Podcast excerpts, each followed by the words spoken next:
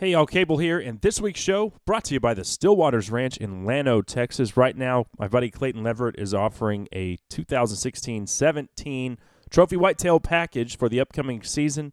That's right, any whitetail buck up to 199 inches for seven grand. Yeah, seven grand's a lot of money. We all know that, but when you factor in the cost of a lease, of feed, of fuel, all that good stuff, it adds up pretty quick. I can tell you, I've got my own deer lease. I don't know if I spend seven grand, but it ain't cheap. So if you're looking for a lot less hassle and the opportunity to shoot a great buck with none of that, hey, I'm going to tack on another hundred dollars by the inch crapola that so many ranches do these days, then give Clayton a call. You can find him at thestillwatersranch.com. That's the Stillwaters Ranch in Llano, Texas. I had the pleasure of hunting down there last season, and not only is the ranch run by salt of the earth kind of people, uh, but it's been in the family since 1892, so a lot of history there. Check it out, stillwatersranch.com to book your trophy whitetail hunt.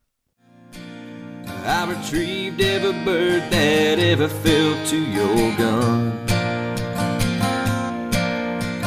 Quail from the fence row, mallard when the creeks would flood.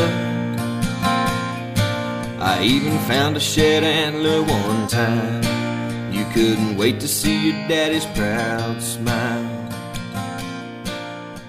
We hunted those Good morning, good morning, good morning, sweet, beautiful Texas and beyond. Of course, it had to be Boy and his dog from Justin Bowerman kicking things off for us here on Dallas Safari Club's Lone Star Outdoors Show. Brought to you by Lone Star Beer and Hoffpauir Polaris. I'm Cable Smith, and uh, it is great to be here with you talking hunting, fishing, the great outdoors, and all that implies. It uh, truly is a treat. Thanks for dropping in and spending a part of your weekend with me. Although for me, it is kind of with a heavy heart, as we had to say goodbye to a, an old hunting buddy of mine of 14 years this past week. I had to put uh, our Chocolate Lab Maverick down, and to say that was harder than I expected is a gross understatement. So anyway, uh, today's broadcast will be dedicated to that crazy old dog. Because uh, to be honest with you, if it wasn't for him, I don't think uh, I would even be in the hunting or outdoor industry at all. We took up duck hunting together 13 years ago and never looked back. And so here we are today. Uh, but saying goodbye is never easy. That is for sure. But uh, despite all of the uh, tears and heartache of this week, we still have a great show lined up for you, one that I'm uh, very excited about. Uh, and off the top, we will talk some summer catfishing. Uh, if you're not aware, this is actually the time of year when uh, blue cats and channel cats spawn. And our old friend Greg Pavor of Pavor Outdoors, longtime catfishing guide, will drop in. He'll tell us where to find these spawning catfish, what to catch them on, and uh, we even get him to give us his favorite recipe as well. Uh, so cool stuff coming up here with Greg. Then Aaron and Carla Clark of Montague County, Texas, will drop in to share a harrowing tale. Uh, Carla was actually attacked by a 300 pound feral hog here in recent weeks. It Ended up with a pretty hefty hospital bill, lots of stitches, and uh, we'll take a listen to their experience. Hopefully, we can learn from that as well, because those big boars are not to be taken lightly, that's for sure. After that, um, oh yeah, our new Texas Parks and Wildlife Share Lunker program leader, Kyle Brookshear, just took over the position which Dave Campbell held for, for so long, did amazing things with that Share Lunker program. But Kyle is our new program leader. We'll take a look at what was a terrible year for the program as far as 13 plus pound bass being caught. Only two entries? Are you kidding me? That is well below the norm. And with ideal conditions, it's somewhat shocking. And we'll pick Kyle's brain on why he thinks the Sharelunker season was such a disappointment overall. Uh, then we'll round out the broadcast when Debbie Hagabush of the YO Ranch headquarters drops in. She's the longtime director of tourism down at the historic Texas Ranch. I had the pleasure of hunting axis deer down there a couple weeks ago. Uh, So we'll talk a little bit about the hunting, but more importantly, the new owners have really decided to invest a lot of money and give this this worthy destination a facelift that gosh was long overdue. Uh, they're taking it in a new direction and really trying to restore the history and tradition of this great cattle, and hunting ranch. So uh, we'll get into uh, the YO here in just a little bit as well. So it's going to be a good one. Y'all know what to do. Pull up your stool a little closer to the campfire, pour yourself another cup of coffee, and settle in because we are about to rock and roll. Uh, real quick, let's do a Costa Sunglasses giveaway. I've got a uh, cap, t shirt, and hoo rag thing you put over your face to uh, prevent skin cancer. a lot of the anglers are wearing those these days. Uh, third person to text in the word catfish. That's catfish to 214 289 7807. That's catfish to 214 289 7807. Will win the Costa prize pack. So, anyway, uh, throw your hat in the ring for a chance to win that bad boy. Uh, last thing I want to do here, and we'll see if I can get through this. I don't know. But uh, I wrote a little piece here, just kind of reflecting back on uh, that dog's life that, that touched me in so many ways over the past 14 years. And so I'm going to try to read it for you here today, and then we'll go ahead and uh, take a commercial break and come back and talk some catfishing. So it's called uh, Ode to Maverick. Here it goes. The void you left only aches because of all the joy you brought. You gave everything, asking for nothing. Our bond was formed despite my imperfections. I was just a 20 year old kid, full of pride and ready for anything. But how could I ever be ready for today? You were my family before I had a family. You've seen me at my best and so many times my worst. The gifts you gave taught me much for patience, loyalty, and unconditional love are virtues not easily attained. All these years you watched over me as our family slowly grew, showing them the same love you showed me. But today, we say goodbye, old friend, your race being run. Where that kid once stood, now stands a man. So sleep peacefully then, knowing your work here is finished. The job was well done. Don't blink, cause like blue bonnets in the spring, we're only here for a little while. It's beautiful and bittersweet. So make the most of every mile.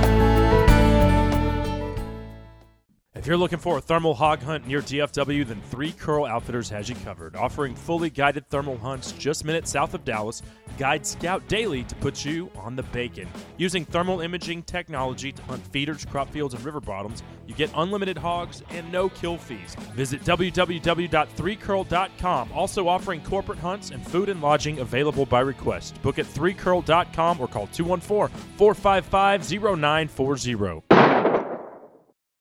I'm Craig Boddington. I'd like to invite you to become a member of Dallas Safari Club, one of the world's leading hunting and conservation organizations.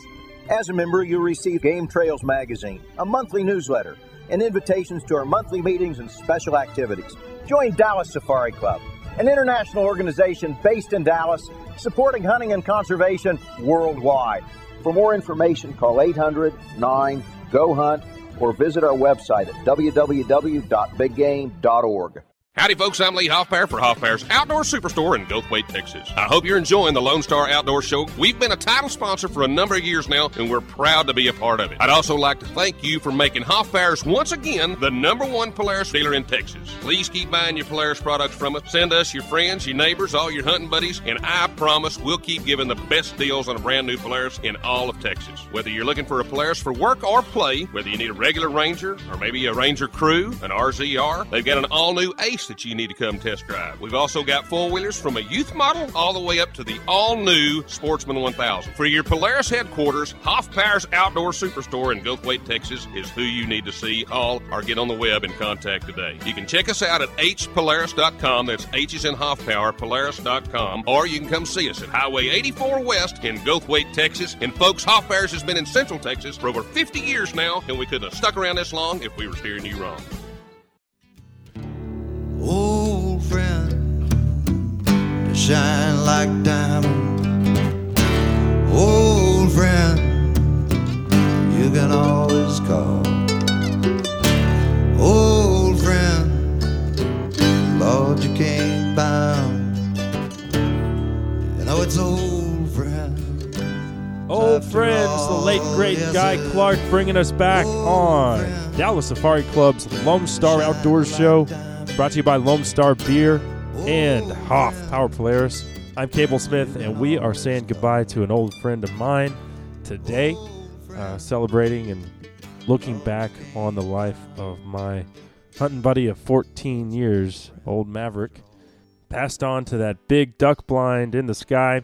And so it's been a very trying week to say the least. But man, I'm so grateful for all the texts that I've received from you fine folks and uh, and then all the comments on social media. So many of y'all have been in the in the same situation and I've been uplifted to say the least reading y'all's comments. So uh, thank you so much for that.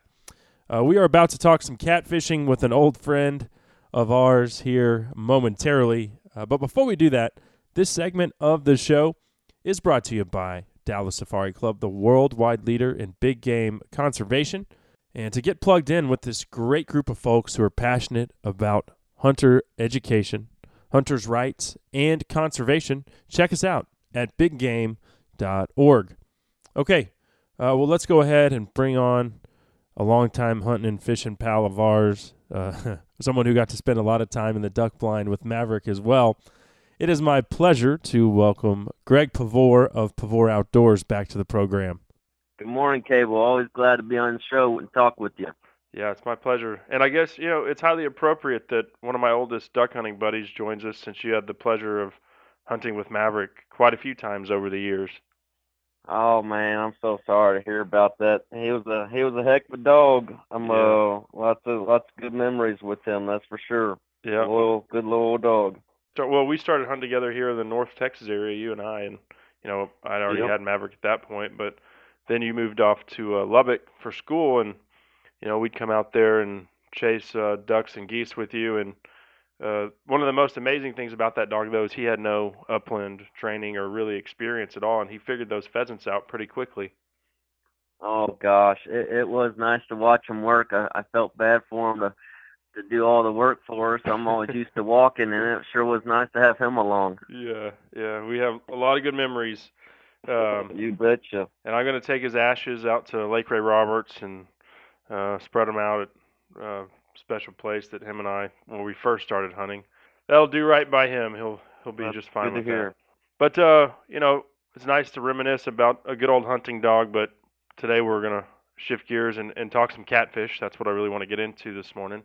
Uh, you've been guiding and fishing competitive catfish tournaments for a decade or so now, so a lot of experience and knowledge, uh, you know, you've attained in that time frame. Uh, you had a couple successful trips last weekend. You sent me pictures, some happy anglers, and I think those were mostly blue cats, right? Mostly blues. I'm uh, mostly blues. Uh, been fishing a couple different lakes, and um, you know, one trip we had all blues. Another trip um, uh, we had a good mixture of blues and channel cats, and, and even caught a nice flathead one night. Mm-hmm. Mm-hmm. So the blue cats, though, they're basically wrapping up their spawn about this time. I know you still caught a few that had eggs in them. Yep, yep. Some blues, um, uh, they're coming to an end. Um, you know, about a quarter of the percentage of the uh, blues I've been catching have been have had eggs in them so far, uh, still, but they're really big and bloody, and um, the blues are going to come to an end real quick. But the channel cats, they're they're pretty much in full spawn right now. Uh huh. Mm-hmm. Okay. Well, so are you saving the roe? Because I always tell you keep that those egg sacs and fry them up. They're delicious. They all go into the Cable Smith bag in the freezer. awesome. oh, that's what I like to hear, man. Um, just, just the best for you. Yeah. Well, so talk about where you're finding them. Like you said, the uh, the channel cats are in full, you know, full bloom here during their their spawn. Um, the blue cats are wrapping up, but it looks like you know you're getting into both of them. So where are you finding them? Well, mainly right now, you know, all the lakes are pretty much at full and even above full. Mm-hmm. So right now there's tons of flood vegetation everywhere. So it can make it difficult um, on locating the fish just because everywhere looks good uh, for fishing right now. So really you got to stay on the move and um, keep keep after locating the fish. And then when you do find the fish, you're really going to find them. Mm-hmm. Um, so wind blown points I've been targeting, um, where some willow trees, um, and like I say, flooded vegetation, but they really do like the willow trees. Uh, if you could find those areas provide good shade and good structure. Um, mm-hmm. Okay. Um, And now, are are you finding both species kind of mixed together? Yeah. Oh yeah. You betcha. The channels and blues, you will definitely catch them right next to each other, um, mixed in like those windblown points. Um, the you know the main lake points is where I've been doing the best. Um, not really so much on the secondary points, mm-hmm. but um, you will find the blues and channels mixed in. Well, so Greg, you know when you're looking for these spawning areas, like you said, main lake points are good, but if you're a catfish, what are you specifically looking for? Are you looking for a hard bottom or a soft bottom or a log or you know what are, what is the ideal nesting site for a catfish? If you can say, well, I'm going to throw my bait right there because I know there's a, a catfish. sure. Well, catfish, them uh, they are cavity nesters, so you know they are going to um, spawn underneath the log or or a fan out a good mud spot. Um, and riprap is real good areas. Those channel cats will get in those riprap areas uh-huh. um, and spawn in the rocks. Okay. Um, right now, you know, uh, a lot of rocks and riprap is is covered up or almost covered up. But if you know where those areas are, especially um, with rocks underneath the water right now, um, where the wind's hitting them, it's really good areas to target the channel cats. Well, what kind of bait are you having the most success with right now? Right now, this time of year, you can almost use anything. Um, they're just really hungry, but uh, cut shad and, and cut bait um, works real good, and then also punch bait for channel catfish. Um, but right now, if you can find the fish, um, you, you can almost catch them on any bait right now. Okay. All right. So just feeding pretty voraciously. Um, yep. They're what? in a feeding, you know, they're kind of in a feeding frenzy and really active. Uh-huh. And um, if you can locate them, especially around their nest and in those spawning areas, they're gonna they're gonna eat um, almost wherever you have. Okay, real quick, uh, what uh, what pound test and and which uh, size circle hook are you are you using right now? Well, I like to use eight aught circle hooks, um, just in case you know it's a little bit bigger hook, but I do like to target the little bigger fish. But if you wanted to catch uh, smaller, you could go down on on the size of a hook. But um, right now, you, you know, you just never know what you're gonna what you're gonna hook into. So I like to have a fair battle. Mm-hmm. Um, but line wise and stuff, you know, anywhere um, 30 to 80 pounds. Um, you know, I've been doing evening fishing in the evening and into the night. Um, we had caught a 23 pound uh, flathead last weekend, and and he got tangled up in a tree and then another tree and about ten minutes later we finally got him to the boat and uh you know they they like the hold of that structure and if you have a lighter line um you could definitely have a chance of losing uh a lot of them bigger fish if you do hook into them sure oh yeah those flatheads are notorious for you know being in really thick uh mm-hmm. you know structure or or submerged uh trees or limbs or whatever uh, we've we've done a you know a river monster quest up around Lake Lewisville. and uh, yeah. they like some they like some nasty stuff. I did want to ask you though oh, yeah. About the flatheads. Is much known about their spawn? Uh, yes, um, uh, yes, there there is some uh, quite a bit of info out there uh-huh. um about the spawn. They're also cavity nesters too. Sure. Um, and um, you know about March, at the end of March, they start really moving around looking for for for areas, and then up till now, um, they'll be um, probably coming to an end here at the end of June spawning. Mm-hmm. Um, mm-hmm. Well, you can still catch them. I mean, like the hottest times of the summer, I know uh, you can still catch them in uh, bends and creeks and stuff. I know that's where you like to target. Uh, and your favorite bait for that, I think, is what live perch. Yeah, the, the flatheads really live bait is the best. I'm uh, still do catch them every once in a while cut bait, but live bait is is the best for those flatheads. Okay. Mm-hmm. Well, so obviously all three species we've talked about today, channels, blues, flatheads, they're all great once you bread them and put them in the grease. Can't beat fried catfish. Um, but Greg, I know you really enjoy the cooking aspect, just like I do. Um, and so, if you're not going to fry them, uh, what is your your first of all, which fish do you prefer? And secondly, how do you cook them? My brother got me on one recipe here a few years ago, and it's really good. Um, a coconut catfish in the huh. oven, and um, you get a good fillet of uh smaller. I like to use smaller fish. uh, smaller blues or small channel, Uh-huh. and the blues are real good for this recipe. And you you get some, you dip it in coconut milk, and then you dip it in breadcrumbs mixed with um, coconut uh, shavings, Uh-huh. and um, and then you you you bake that in the oven and drizzle a little bit of honey and a little more coconut uh, milk over it, and boy, it comes out so sweet and good. Oh man, yeah, that sounds delicious. I'll have to, I'll have to put that one in the rotation for sure. oh yeah, oh yeah, it's, it's different, a little bit healthier. Try not to eat the fried, you know, fried fish every every month, so I got to change it up every now and then. Yeah, right on, man. Well, Greg, so obviously now is a great time uh, to get after the catfish. The Blues are wrapping up their spawn. The, the channels are in full swing. Uh, so if folks want to book a trip with you, I know they can find you at poutdoors.com. And if you want to give your uh, your cell phone number, uh, go ahead. Sure, sure. My cell phone number is nine four zero two zero six six three seven five, and I do um, uh, catfish trips in North Texas area and um, West Texas. So on. just a little bit of everywhere. And folks can also uh, follow you on Facebook and Instagram as well. So check out uh, Oh, you bet. Greg's pages there. Well, hey man, certainly appreciate it. Uh, I'll look back fondly on all those good times we shared with Maverick, and uh, I look forward to uh, our next visit. Oh gosh, yeah, Caleb. I'm sorry to hear again about them, and uh, I'm sure Belle would do do her best to um uh, to make you happy. Well, all right, man. I appreciate you. All right, thanks a lot, Cable. Have a good one.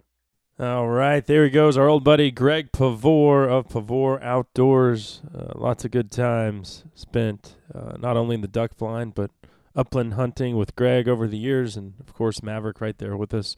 Uh, that segment of the show brought to you by Pulsar Night Vision and Thermal Imaging Technology. If you're looking for a way to get after those depredating hogs or coyotes at night, check out their full lineup of scopes and binoculars and you'll save 20%. That's right, 20% off of your purchase by using my promo code Lone Star. That's just Lone Star.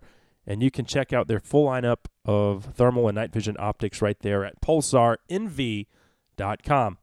Okay, let's take a quick break. Up next, a harrowing tale out of Montague County, Texas. We'll be joined by Aaron Clark and his mom, Carla, as Carla was viciously attacked by a 300 pound feral hog here a couple weeks back. The huge boar left some serious battle scars, but the story does have a happy ending. And we'll get into all of that next with Aaron and Carla Clark, only on Dallas Safari Club's Lone Star Outdoor Show. My old friend's got an easy kind of style. A wandering soul and a welcome home smile. And I can't imagine just how it might have been growing up without my old friend. Cable Smith here for Deerview Windows. As a whitetail hunter, nothing is more frustrating than poor visibility in a deer blind. It can flat ruin a hunt. At Deerview Window Company, they manufacture windows solely for the use in deer stand and deer blinds. All of their windows and doors can be custom made to fit your specific openings. Or you can select from standard sizes from hinged windows to sliding windows and everything in between. Visit DeerviewWindows.com to determine which style window is best for your deer blind. Plus, you'll get a free quote. Deerview Windows, where visibility matters. Cable Smith here for the beautiful Eagle Shores at Lake Bob Sandlin. Only a few deep water dockable lakefront home sites from Maine. This is the fastest selling community ever on Lake Bob Sandlin. So come enjoy the no pressure atmosphere when you take a look at these amazing lakefront properties before they sell out. Call 8779 Lakeside or visit www.eagleshorestexas.com. Rockwall Gun Club is North Texas' premier shooting facility, offering both indoor and outdoor ranges, including a unique 500 yard rifle range. If shotgunning's your thing, then check out the 18 station clay course. Opening summer 2014, Rockwall Gun Club is offering special introductory family and corporate membership rates for founding members. Located at 15950 State Highway 205, you can also visit rockwallgunclub.com or call 972 215 6902. Rockwall Gun Club, the private shooting experience. Howdy, friends. Cable Smith here, and many of you have seen my pictures throughout the last hunting season of my custom 7 mag. That rifle was built by Horizon Firearms. Horizon Firearms is a custom rifle builder here in Texas, located in College Station, and they specialize in extremely accurate custom rifles designed exactly the way you want them. Give them a call at 979 229 4664 or check them out at horizonfirearms.com. LSC Trailer Sales offers a full line of utility trailers, from small single axle trailers to heavy equipment trailers, ATV trailers, car haulers, landscape trailers, cargo trailers, truck beds, and more. They can special order a custom trailer to fit your needs and have the ability to customize standard models in house. LSC Trailer Sales is here to assist you with any questions that you have about trailers. Call 940 566 1133 or visit lsctrailersales.com. That's lsctrailersales.com. Are you looking for the perfect place to send your hunting buddy? Then check out Tioga Retrievers. With over 20 years' experience, Angie and Tim Becker can provide you with a field champion or a well rounded hunting companion. Tioga Retrievers takes pride in catering to the needs of each owner and their dog. Conveniently located 45 miles north of DFW in Aubrey, Texas, Tioga Retrievers also offers day training and boarding. Call 940 440 0018 or visit them online at www.tiogaretrievers.com. That's T I O G A Retrievers.com. Don't waste time praying, cause I'm never coming back. Just throw a party in my name and put the keg on my coffin and think of me every so often. Have a loser's day parade for all my friends. Drink up life like a river till the pizza man delivers. Smile and know I loved you till the end. Love that one there from the Push Stars. Keg on my coffin. Bringing us back on Dallas Safari Club's Lone Star Outdoors Show, brought to you by Lone Star Beer and Hoffpauir Polaris. I'm Cable Smith. Great to be here talking all things outdoors with you today. Thanks for celebrating the life of my uh, my old hunting buddy of 14 years, Maverick, here this morning, as uh, we had to put him down this week. And I tell you what, if you want to see a grown man cry, just be there when his dog passes away. I didn't think it would uh, rock my world the way it has. I mean, after all, he's just a dog, right? But I mean, there's so much more than that. They're uh, they're our family, and uh, I smile fondly on all those memories. And I'll tell you one little funny story about Maverick. One time when I was in college, see, I got him when I was 20. Uh, I was probably about 22. Had gone out the night before and probably had one too many Lone Star beers. Came home, made myself a sandwich. I ate half of it and I threw that the rest of that sandwich in his bowl. And uh, Maverick, he always waited for me to tell him before he could eat something. Anyway, I passed out and I woke up the next morning, probably around 10 or 11 a.m., rolled out of bed, and there's that dang dog sitting there, drooling, just looking at that sandwich, waiting for me to tell him to get it. and I laughed. I felt terrible. I don't know if he ever slept or he just sat there staring at it for 10 hours but those are the type of memories that make you smile and help you get through the grief and loss. So uh, I know we've all been there before. This is the first time I've had to do it. The sad thing is they don't live as long as us. You know, that's their only fault. But here's to uh, to those dogs out there that left us way too soon. Um, we're about to hear a terrifying hog hunting story gone wrong. A reminder, uh, really, is what it is to everyone out there who who does chase wild pigs. Uh, but before we do that, this segment of the show is brought to you by Rustic Reminders Taxidermy. Josh and Becky Gunther are the folks that I trust with all of my trophy mounts. Doesn't matter if it's a trout, a whitetail, an exotic, or a black bear.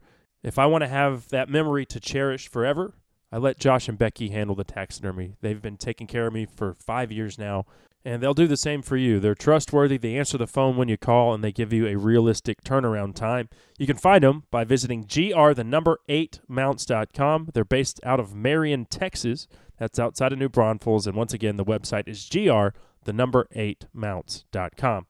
Okay, well, let's go ahead and bring on our next guest here, uh, joining us from Montague County, Texas. It is my pleasure to welcome Aaron and his mother, Carla Clark, to the show. Thank you. Thank you. It's a pleasure. Um, now, I know you guys hunt in Montague. Is that where y'all live as well? Yep. Montague yep. County? North of St. Yes, yes, sir. Uh huh. actually shot my first buck near Forestburg years ago, so enjoy Montague a lot. Lots of pigs, lots of big pigs. Um, Yep. and this boar that we're going to talk about today, uh, did you have this guy on camera for a long time, or was yeah, I probably had him on the camera for probably two weeks prior to when I had shot out him, and uh, uh-huh. I, he, he'd been coming in, and I'd hunted him a couple of times in the daytime, and he never came out. He was coming in about nine thirty or 10 mm-hmm. at nights when he was coming in, and and then I had finally got a night vision scope to try to kill him, and when all that happened. Oh, okay. So, Yeah. And and Carla, were you actually hunting with Aaron that day? No, I I was. Uh, he came over the next morning and wanted me to go help him track it. I have dogs that will follow the blood and track us. They're not they're not pig dogs. They're just they'll track the they're animal. tracking Yeah. and she she always helps me go find all my wounded animals. forever, forever. It's not anything weird. It's just. Yeah. Everybody asks why I took my mother with me, but that's Well, she always goes and tracks my wounded animals. Well, the the dogs won't work for anybody but me. That's Right. The, that's the issue. They won't go with him or my husband or anybody. They will only go with me. So, Uh-huh. so we were just out tracking him the next morning. Okay, so I'm just gonna guess that you either have uh, some kind of cur, a lacy, or a catahoula. It's cat. It's got. It's not a full Catahoula, but it's got a little Catahoula, a little lozzy in it. Uh huh. Okay. So you get your blood tracking dogs. Y'all go out there, and now, did you actually find any blood, or, or, Aaron? I mean, I don't know how confident you were about the shot at all. Well, well, I tried to head shoot him, and I'd shot, and obviously he didn't drop, so I didn't feel too confident about the shot. But uh, we went back the next morning because I didn't want to track him that night. Mm-hmm. And uh, of course, we went back the next morning and picked up his track, and uh, we tracked him several hundred yards just with his track, but never found any blood. And uh, actually, we're about to give up, and and she had found a actually her and the dogs had found a, just a probably a pin size speck of blood underneath the fence, and then we had continued on to go across the fence. But I, I don't think I ever hit the pig is the problem. I don't. I, I really don't know. I never when I killed the pig, I never found a wound on him Hmm. anywhere. So we always laughed and said maybe he cut his ear or something going underneath the fence. Hmm. Wow. so Wow. um, Okay. Well, so so y'all are tracking them about to give up. What happens uh, at this point? Well, we went ahead and continued to we we we crossed the fence and continued to uh, track his just his track because it was I think it rained the night before is what had happened. Mhm, yeah, and that may have been why we didn't find any other blood though. But uh, yeah, we continued to just follow his track and uh, got to a little clearing, and uh, we went. I went one way into uh, the brush, and she had stayed out in the opening with the dog, and uh, I wasn't in there probably a couple minutes probably, Probably. and uh, she started screaming, "He's gonna get me!" I thought she had started screaming, I'm, "He's gonna get me! He's gonna get me!" And I, of course, I had a pistol on me, and I ran back out, and he had already got her. I never, I didn't see anything happen, Hmm. and uh, he'd already got her and ran back up in the woods. So, Carla, But then at this point, I'm going to ask you to, you know, give us kind of, to, you know, as far as your recollection is what happened. Well, we actually had found a spot under the trees that looked like he had wallowed, like a, the leaves were all turned up. I mean, a huge spot. Uh huh. and I'm not sure that he wasn't laying there. And when we, he obviously probably could hear us coming, and he probably got in that. There was a big brush pile, and he went in one side of the brush pile, and the pig came out on the other side where I was standing. Huh. And my dog was sitting there beside me, but he never moved. But he went between my legs, and then he turned around and came back at me again, and went right back in where he came out, and then he never came out again. Oh wow. And that's when Aaron got out there Yeah, he actually he got her. I guess we were guessing he got her twice in between her legs on both inside legs, and then he actually had went past her and turned back around and, and got her again on the outside of her leg, going back into the brush. Wow. And this is a, a pr- pretty big sized hog, which we're we're going to get the, Yeah. uh, the stats on here in, in a minute. But uh, so, Carla, at this point, I mean, I imagine there's blood everywhere, and you realize you're in, you know, bad shape. No, I didn't believe. I know that nobody believes that. huh. But when got to the hospital, the doctors even said, I mean, I didn't have a speck of blood between my legs, but on the outside of my jean where he got me last, there was a little bit, but that was all the way to the muscle. They could see the muscle when they sewed it up. Oh wow. And they said they really don't know why it didn't bleed because I don't know. Huh. I don't know why it didn't bleed. But you- he he did some damage though, because you ended up with Oh, yeah. uh, how many stitches? Well, they said 60 on the outside, and they couldn't tell me how many on the inside. And they told me on that outside one that he probably had some of some of my leg. Oh, wow. doctor- I think it was such like a, it was almost like a, a scalpel. You know, those teeth are so sharp. It was, I think it cut it so it was so sharp it cut it. And I'm not sure if that was the reason it didn't bleed Uh-huh. because that's what she kept telling me when we were going back to the gator that she's like, we got to stop the blood. We got. And I said, it's not bleeding. They're not bleeding at all. Wow. wow. So just really deep muscle wounds, but with his cutters. that one was all the way down. I mean, it's pretty gruesome, but you could see her when she moved her foot. You could see the muscle moving back and forth in her leg. Wow. Wow. Okay. Well, so you get all stitched up. Some, I mean, sixty or hundred stitches later. I mean, quite a few.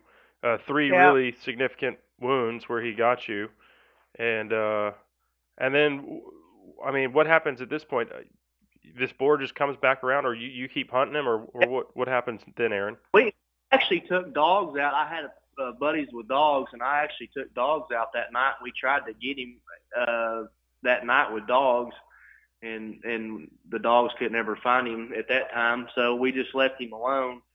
It was probably Two weeks. two weeks. I, Well, I, four I kind of, you know, I left the camera on. Of course, the feeders are filled up. So I think I checked it about a week later, And he, and he had come back once, I think, and then he continued to come back. And then actually, I got him on every every feeder on the place. He, he's got white socks, and that's why one reason we could tell he was the same pig Hmm. is because he had those white socks, and he was such a large pig. Well, There, you know, there's not that many of those running around. Yeah. Well, I, I don't it- know. That might be a Montague County thing. Uh, I don't know how close you are to Forestburg, but my friend Don Gresham over there, he traps them, and uh, he trapped this one giant. Oh, it was 270 pound boar that he tried for two years to get him. He finally got him. He'd come in the trap, but uh, he'd always get out before Don could trigger it, and he called him socks too because he had those white things around his, uh, you know, on, on all his feet.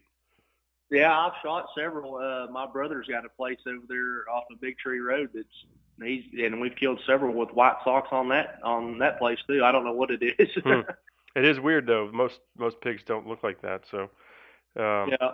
Well, so he comes out at this point. You start seeing him on camera again, and Yep. did you shoot him at that same feeder? Yep, same feeder. I'd uh, one Sunday, I believe Sunday, it was. It was two weeks actually it was Sunday. sunny, and uh, I went out there and I said I'm gonna go try to hunt him tonight. And I went out there and It he actually cloudy. it got cloudy. A rainstorm came in and he came out about 8:45.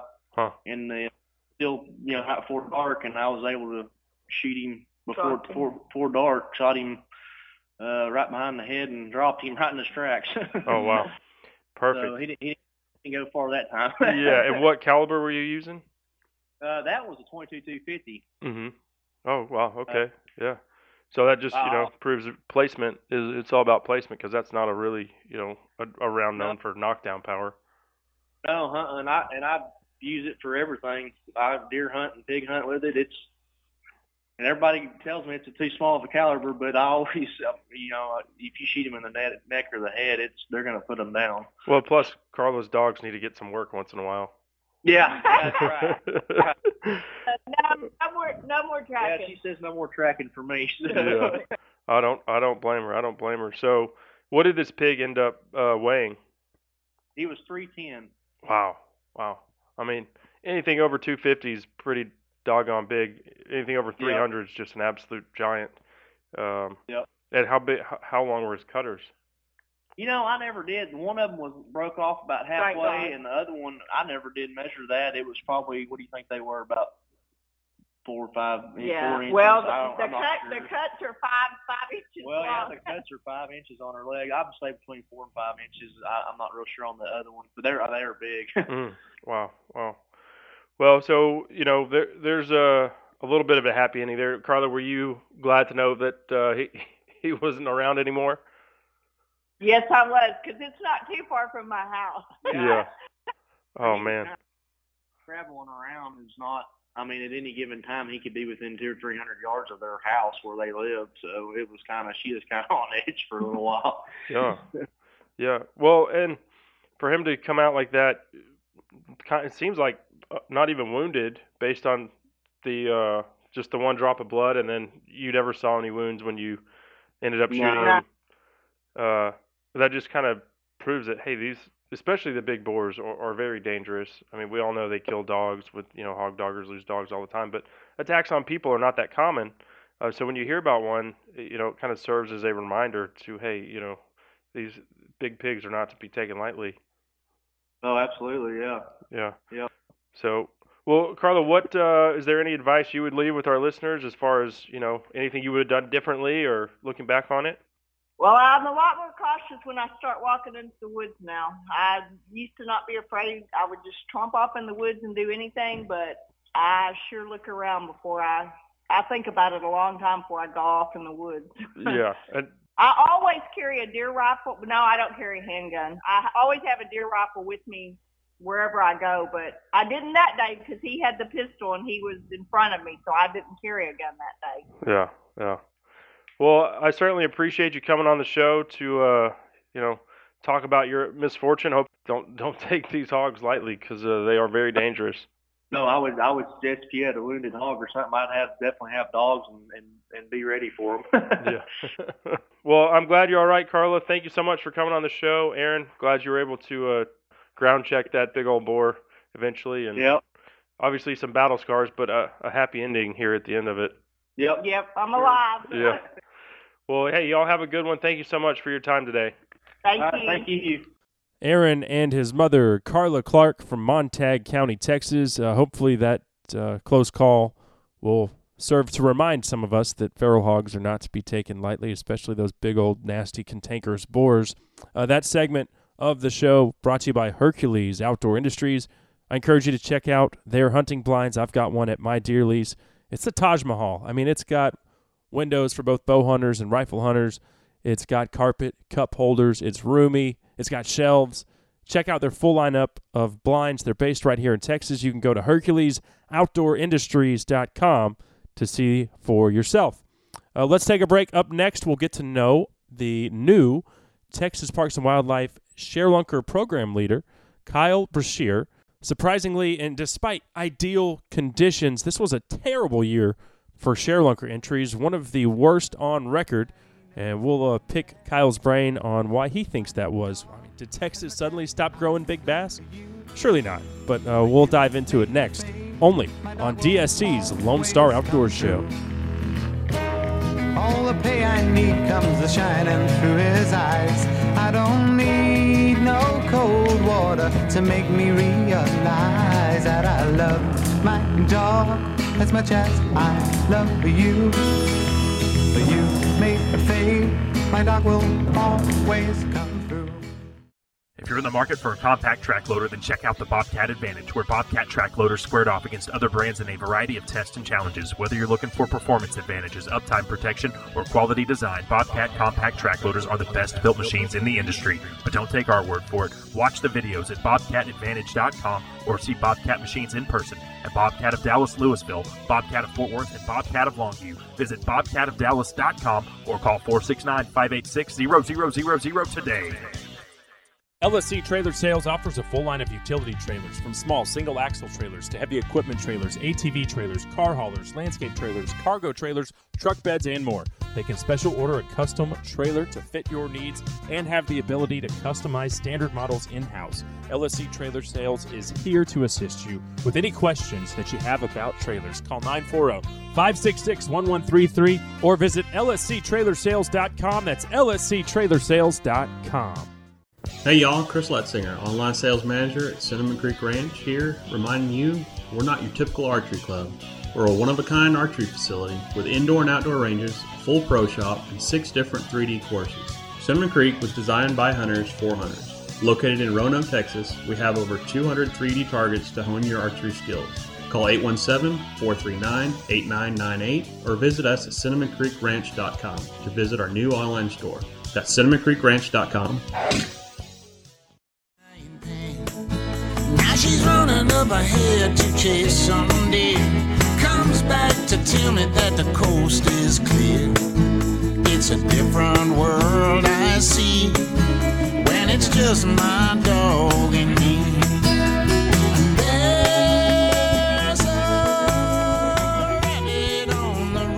Little John Hiatt bringing us back on Dallas Safari Club's Lone Star Outdoor Show, brought to you by Lone Star Beer and Hoffpauir Polaris. I'm Cable Smith, and y'all know the theme of today's broadcast as uh, we've kind of been reminiscing about my old buddy of 14 years, my chocolate lab Maverick. Had to put him down this week. One of the hardest things I've ever had to do in my 34 years on God's green earth. But I will tell you this that old son of a gun ate a $20 ribeye before I took him to the vet on that last day. Uh, you know, the kids were climbing all over him. They were all able to say their goodbyes. And even though that was uh, one of the last memories I have of him, that's one that will certainly stick with me for the rest of my life. That gentle, gray bearded giant, as he always was. Uh, surely am going to miss him. But anyway, um, moving on here. Well, we are going to go ahead and talk some bass fishing this morning. But before we do that, this segment is brought to you by Rudy's True Texas Style Barbecue. They're open for breakfast, lunch, and dinner. So stop in at the newest Rudy's in front of the Cabela's in Allen, Texas, and enjoy Rudy's True Texas Style Barbecue. Well, um, as far as bass fishing goes, Texas has set the gold standard now for, well, since the 1980s for sure, and continues to do so. And that's through our ShareLunker program, which Dave Campbell successfully oversaw for nearly 30 years. Uh, from the mid 80s to 2014, I believe, is when Dave uh, stepped away and retired.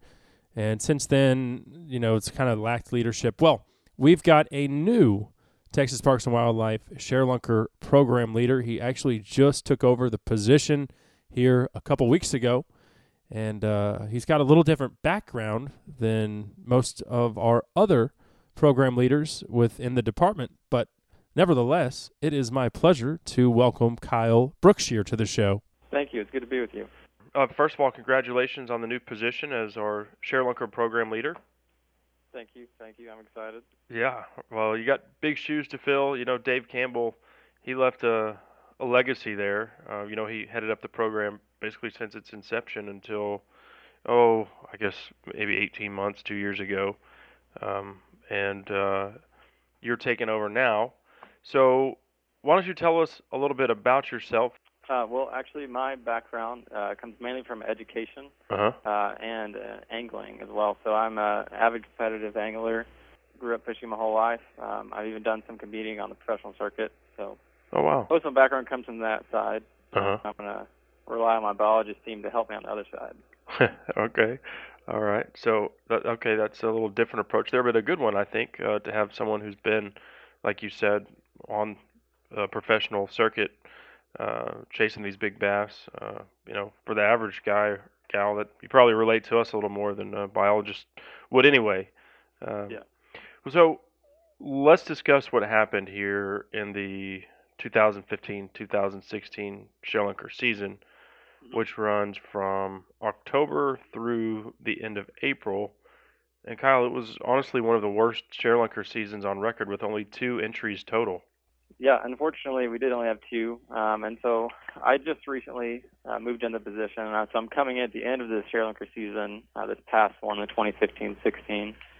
Um, so I'm still gaining some perspective and internal perspective, especially on that. Mm-hmm. Um, but I do think that you know a lot of the rain and the weather that we've had the past few years uh, may have some things to do with that. You know, we don't have any data to support that, but it definitely is kind of seemed to have a trend with us, and that's something we're looking into for sure. Mm-hmm.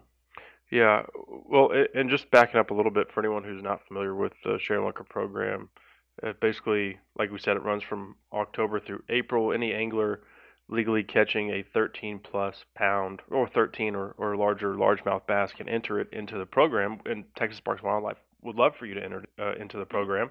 In previous years, you know, it's, it's usually between 8 and 15 or so uh, entries that we see sometimes more, sometimes a couple less, but just, you know, ballpark it there. This year we only had two.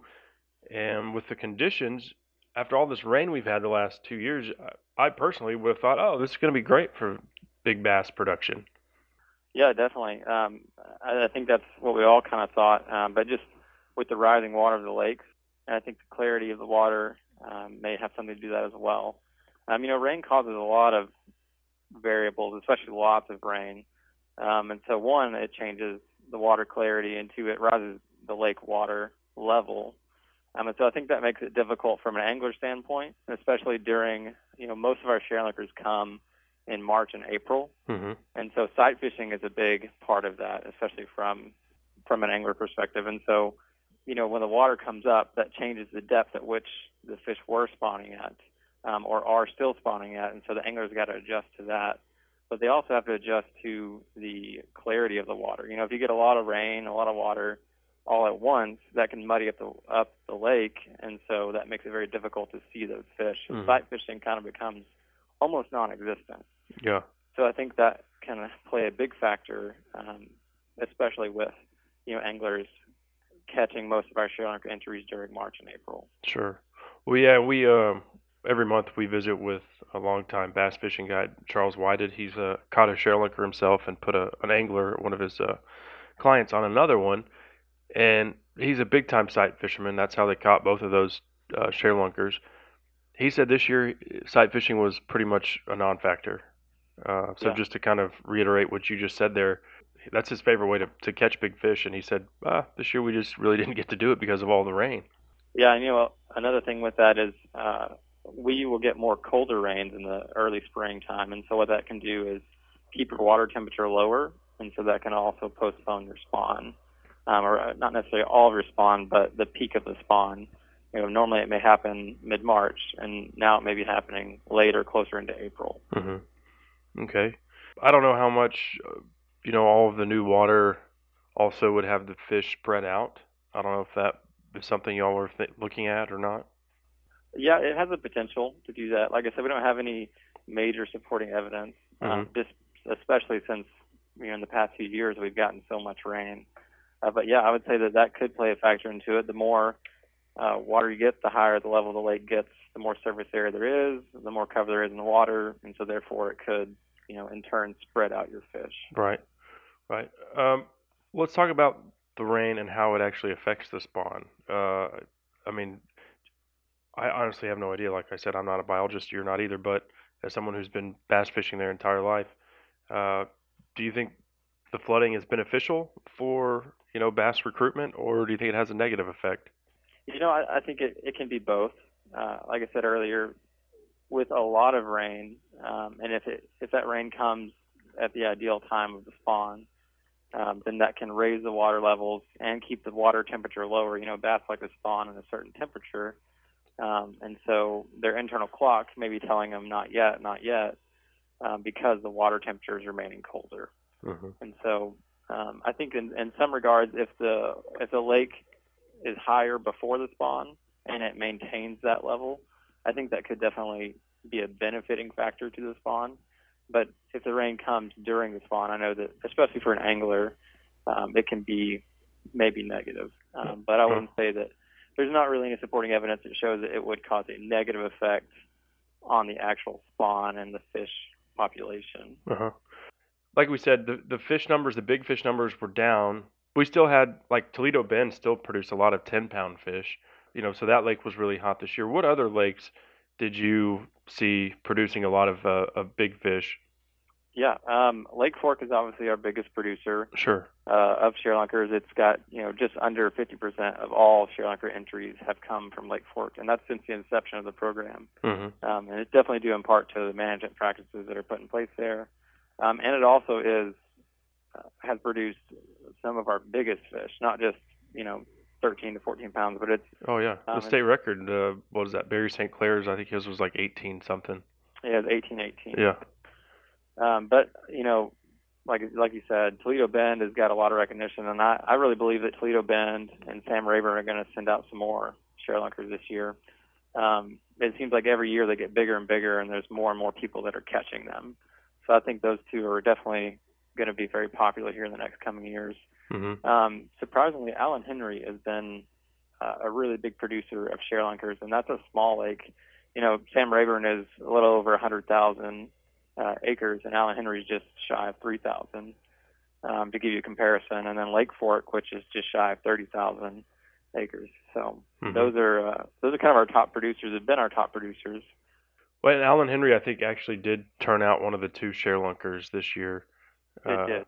Which I was just looking back through the records, um, and it, it was funny because that same angler had caught one on Alan Henry. Uh, I don't remember if it was seven or ten years prior, but that was his second one on that same on that same lake. Mm-hmm, Yeah, Yeah. yeah, he knows the lake well. Yeah, to say the least. Yeah, he sure does. Since and, and I like I said, we've never talked before. You're brand new at this position. Uh, now that I know you're, you know, you have professional angling experience. Why don't you? Uh, and I never used to ask Dave this stuff because you know he was more on the biology side. But why don't you talk about your favorite technique to catch uh, post spawn fish and where they're hanging out?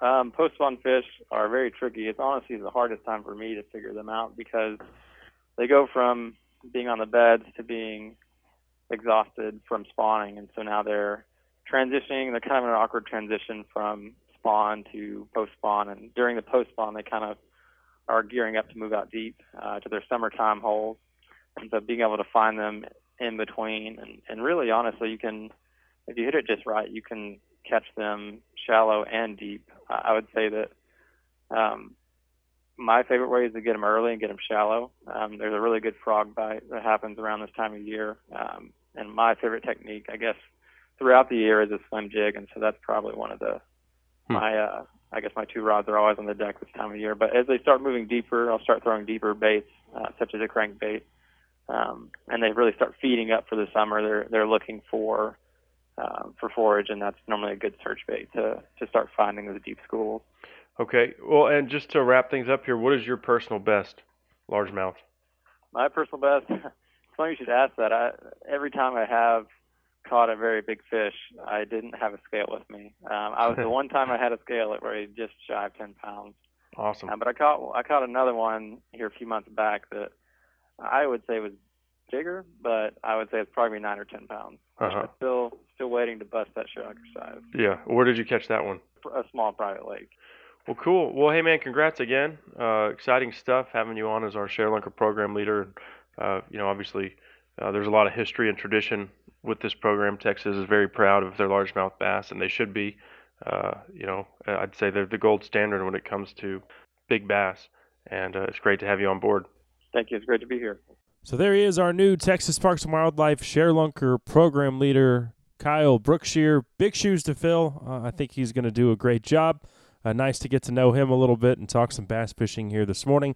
That segment of the show, by the way, brought to you by Scent Blocker's all new HUI Hog Under the Influence Attractant. It's available in the Cinnahog flavor. It smells like a hot Cinnabon, and what stinky old feral hog wouldn't like that? I tell you what, check it out at scentblocker.com. It's the HUI Hog Under the Influence. And by the way, if you use the promo code Lone Star, you can save on anything that you order at scentblocker.com. Not just the HUI, but any apparel or gear that you find there as well. Check it out, scentblocker.com. Uh, let's take a break. When we come back, we'll take a trip down to the Texas Hill Country and visit the historic YO Ranch. When it comes to famous ranches in the Lone Star State, few have been as significant as the YO, especially when it comes to exotic hunting. You know, all those axis deer you see running around free range in the hill country, yeah, they all originated right there at the YO Ranch uh, some 60 years ago. So the YO really has deep roots when it comes to uh, not only hunting, but of course ranching, and then as a Texas historical site. We'll get into all of that up next on DSC's Lone Star Outdoor Show. My, oh my, friends, good friends, friends for life. Yes, we're friends, good friends, friends for life. Cable Smith here for Lone Star Ag Credit. We all know land is a limited commodity. Let's face it, they're not making any more of it, but everybody wants it. Whether that's to build a house, hunt deer, or run cattle, Allow Lone Star Ag Credit to help make that land your land. They've been doing it since 1917. For more information, visit LoneStarAgCredit.com to let them help you finance your piece of Texas today. We all love fishing, but private water fishing makes the experience even more enjoyable. Private means private, and when you reserve one of over 50 private lakes, that means you're the only one on the water. Lakes are stocked and professionally managed to grow big bass, and most have boats on site at no charge. You'll catch bigger numbers and bigger fish than on public water. Silence, solitude, and no crowds. It's a great way to introduce kids and grandkids into the outdoors. Visit privatewaterfishing.com to become a member today. Do you have a hog problem at your ranch or deer lease? We have the solution. The System Hog Trap comes in two sizes 17 foot and 30 foot diameter traps. After you trap the hogs, take the top section off the trap and use it for another feeder site to keep the hogs away from the feeder. The system is both a trap and a deer food plot fence. That way you don't waste your money on just a hog trap. Call 940 391 3669 or visit www.goinfencing.com. That's goinfencing.com.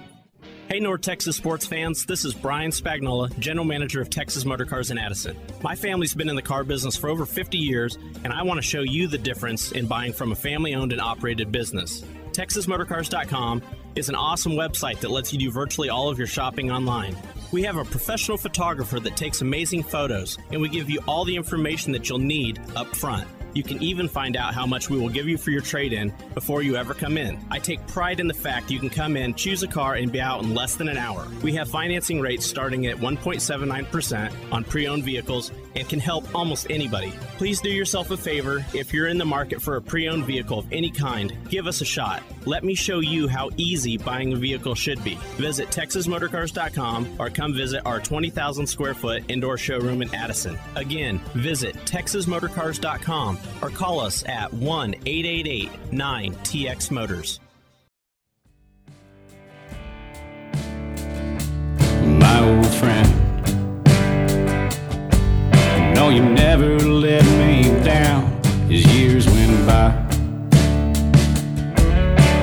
You went on your way, and I went mine. Like the wind, my old friend.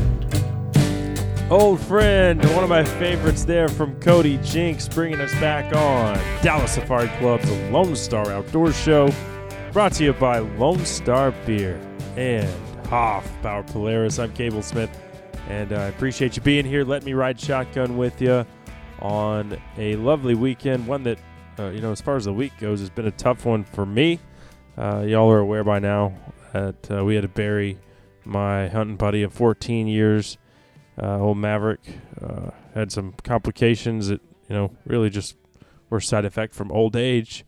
Uh, we had to make that tough decision to put him down. And uh, like I said earlier in the show, the text, the emails, the comments on social media have been overwhelming. Thank you once again from the bottom of my heart. Uh, it certainly has meant a lot. Um, we are all set to discuss one of Texas' most iconic ranches and the role that it's played in exotic hunting, not only in Texas, but I mean, if there's exotic animals on a ranch, it stems from the YO. But before we take a look at this historic Texas landmark ranch, this segment of the show brought to you by Costa Sunglasses. You can go to costadelmar.com, customize your own pair of shades any way you want from the lens to the frame and style. They've got a litany of options where you can mix and match, really make your sunglasses yours.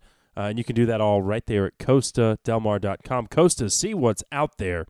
Well, moving right along here, let's go ahead and bring on our next guest. Uh, she's been at the YO for some time now and has seen it uh, transition from what it once was to the new YO Ranch headquarters. She is the director of tourism. It is my pleasure to welcome Debbie Hagabush to the show.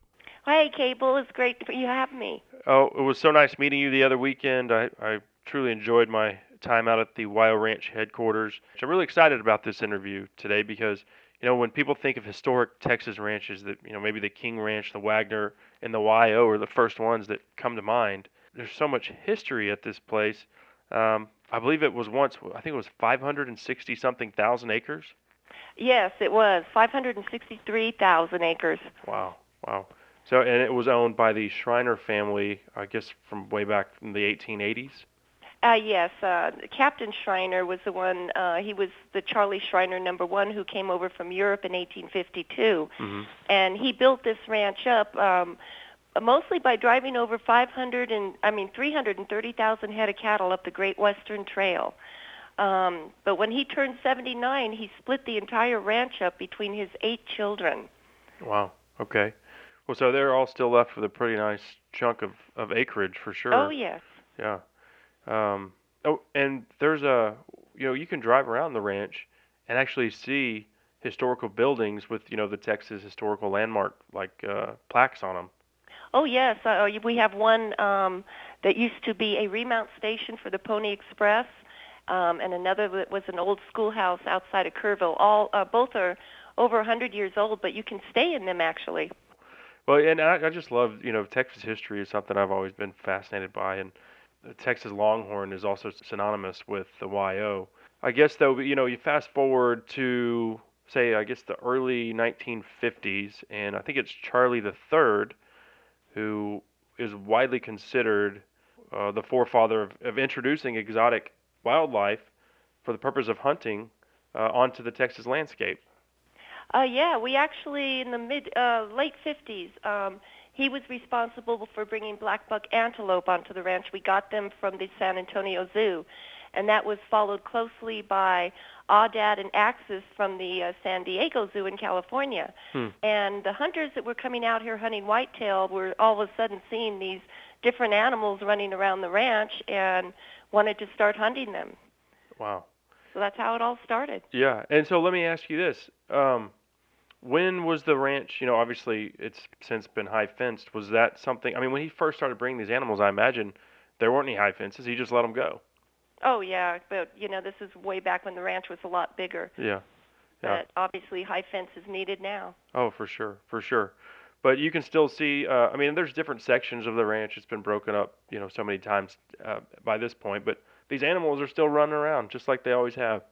Oh, they do, and and it, this is so like their natural habitat that they are very content and happy, and they're breeding, and and so that you know that's where the hunting plays an important role. Um, you know, controlling the numbers. Mm-hmm. And, Definitely. and so he was the first also to bring over uh, axis deer. And when you think about axis deer, they go hand in hand with the Texas Hill Country, both you know behind fences, but also just free roaming. There's They are. yeah, and it, they're you know absolutely beautiful species.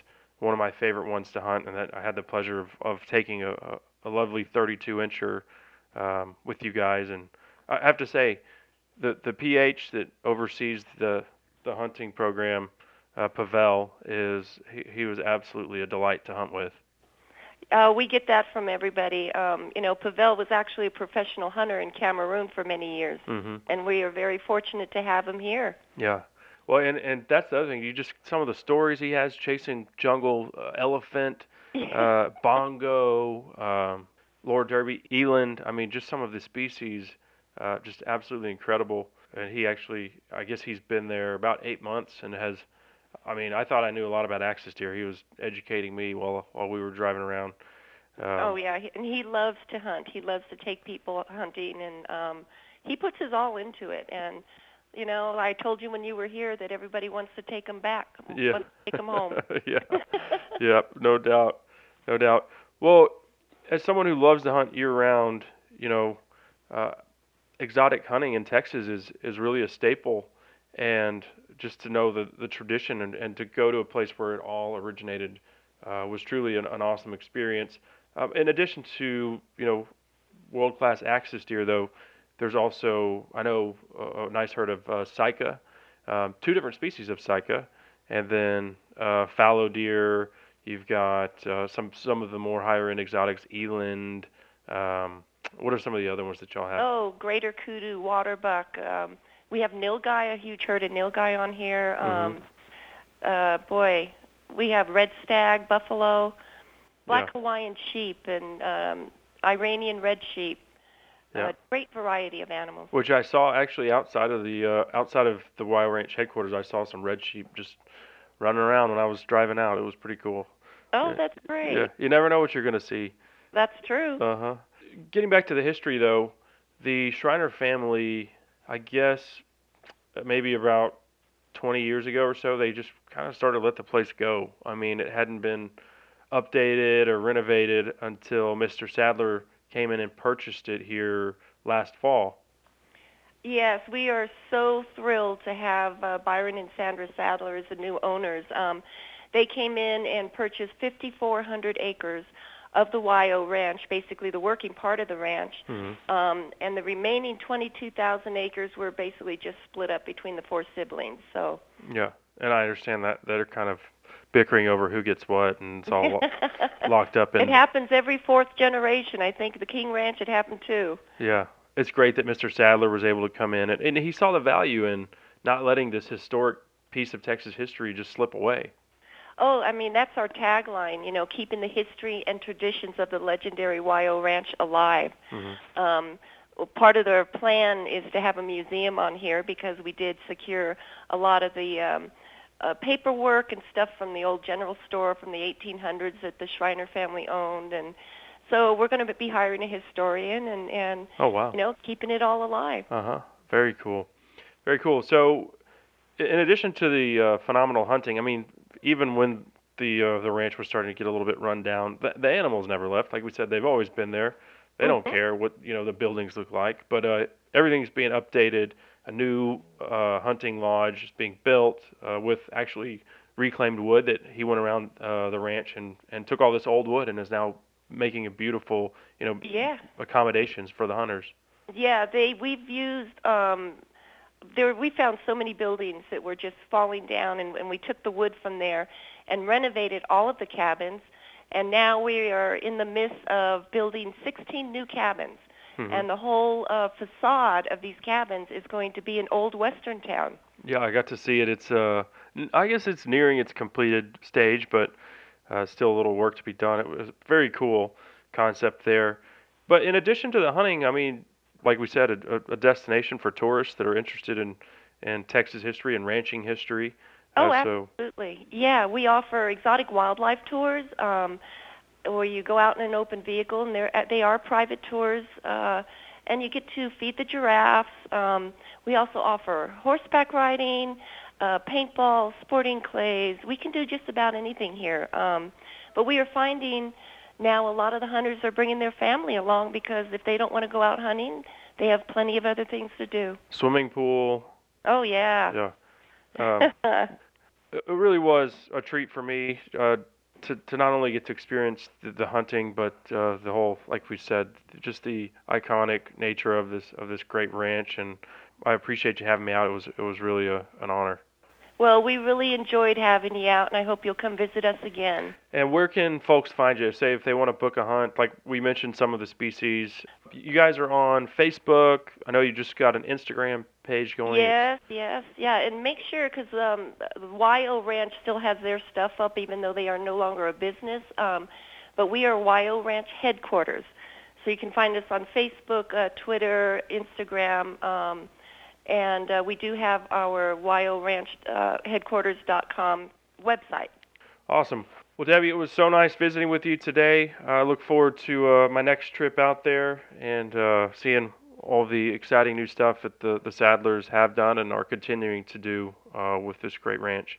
Well, thank you, Cable, and you're always welcome. All right, take care. Thank you. All right, there she goes, Debbie Hagabush, the tourism director at the historic YO Ranch headquarters. Uh, that segment of the show, by the way, brought to you by Port Aransas on Mustang Island, the fishing capital of Texas. Plus, if you go down to Port A, you get on some fish. The local restaurants will cook up your catch for you right there on the beach at sundown. Come fish and play, Texas Island style. Visit portaransas.org for more info. Well, just looking at the clock here, man, we've got to go. Got to get out of here. Time flies when you're having fun. I've had a lot of it today. Hope y'all have as well. I do want to say thanks to all of our guests. Of course, Debbie Hagabush from the YO Ranch headquarters. Also, Greg Pavor from Pavor Outdoors. Kyle Brookshear, our new Texas Parks and Wildlife Sharelunker program leader. And Aaron and Carla Clark from Montague County, Texas. It was great having them join us today as well. Uh, thanks to all of our sponsors for making this show possible. Thanks to you, the listener, for being a part of Dallas Safari Club's Lone Star Outdoor Show. And also, thanks for helping us say goodbye to our old four legged buddy Maverick. Until next time, I'm Cable Smith saying, y'all have a great week in the outdoors. We'll meet again. Don't know where, don't know when, but I know we'll meet again some sunny day. So long, Maverick.